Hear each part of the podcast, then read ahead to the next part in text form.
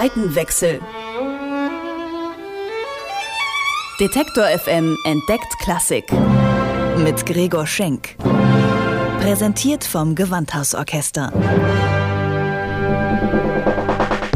Ich liebe Musik. Popmusik. Das ist mein Beruf. Ich bin Musikjournalist. Aber was ist da drüben, auf der anderen Seite? E-Musik?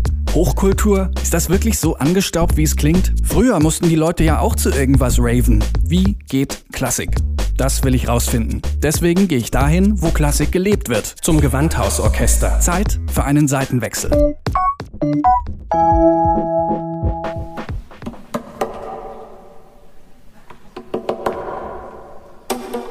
Wir hören hier einen Musiker, der auf seiner Bratsche herumklopft. Und das macht er nicht, um zu prüfen, ob alles okay ist mit seinem Instrument.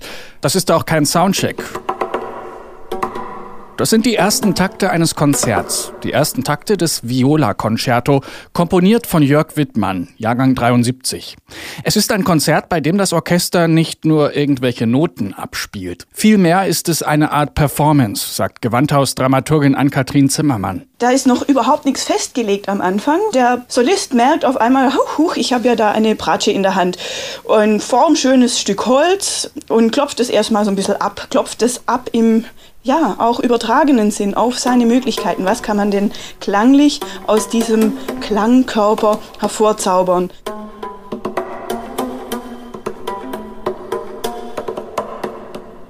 Und was er da mit der Bratsche anfängt, das zieht sich eigentlich durch alle Instrumentengruppen des Ensembles. Wir dürfen mit diesem Protagonisten eigentlich alle Instrumente des Orchesters neu entdecken, neu kennenlernen. Die machen alle irgendwelche unkonventionellen Sachen mit ihren Instrumenten.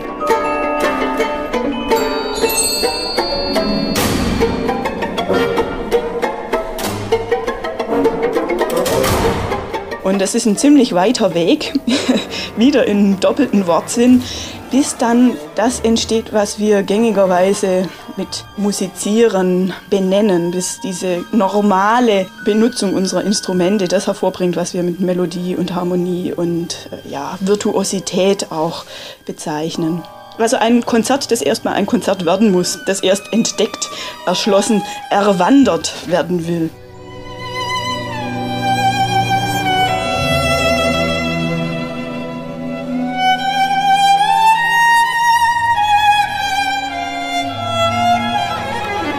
Da fängt also irgendwer an, irgendwelche Töne zu erzeugen. Das klingt erstmal, als gäbe es da viel Spielraum zum Improvisieren. Allerdings, nichts von dem, was sich auf der Bühne ereignet, ist Zufall. Es ist tatsächlich ganz haarklein detailliert festgelegt. Es ist die ganze Choreografie im Grunde in der Partitur festgehalten, auch in Worten. Manche Dinge, die da passieren, kann man gar nicht in Noten schreiben.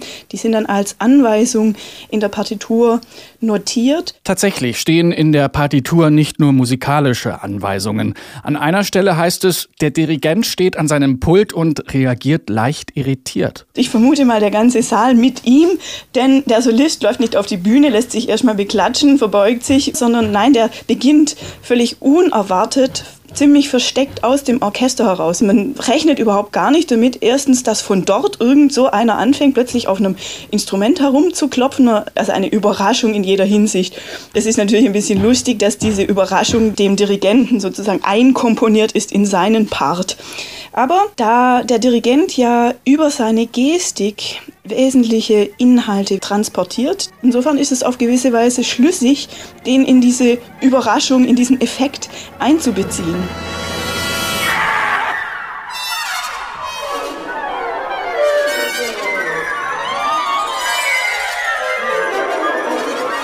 Szenische Anweisungen, eine Choreografie und Musiker, die mit ihren Instrumenten experimentieren.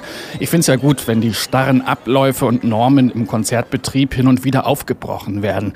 Wenn man mit den Gewohnheiten des Publikums spielt und alles ein bisschen auf den Kopf stellt. Das bricht ein paar traditionelle Grenzen sicher auf. Andererseits möchte ich darauf hinweisen, dass es so neu auch gar nicht ist, wie dieser Name Performance oder so vielleicht suggeriert was der Haydn zum Beispiel im Finale seiner Abschiedssymphonie macht, dass er plötzlich die Musiker alle von der Bühne abgehen lässt, das ist nichts anderes. Ein szenisches Element wird Teil von der musikalischen Komposition.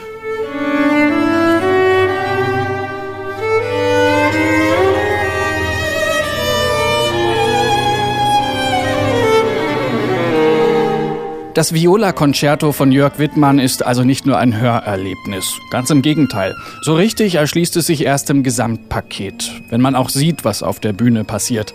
Ein bisschen Geduld sollte man aber schon mitbringen. Es ist genau der Punkt, wenn man es nämlich einfach nur anhört, ohne dabei zu sein, erstens, und ohne zweitens das zu erleben, was da an Erlebnis, an visuellen Eindrücken auch dahinter steht, erschließt sich nur ein Teil dieser Komposition. Die lebt davon, dass beides zusammenkommt, das Agieren und und das musikalische Gestalten.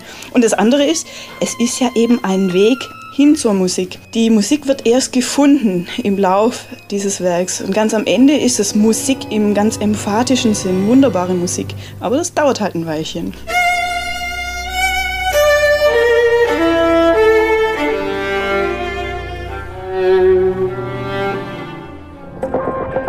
Seitenwechsel Detektor FM entdeckt Klassik mit Gregor Schenk. Präsentiert vom Gewandhausorchester.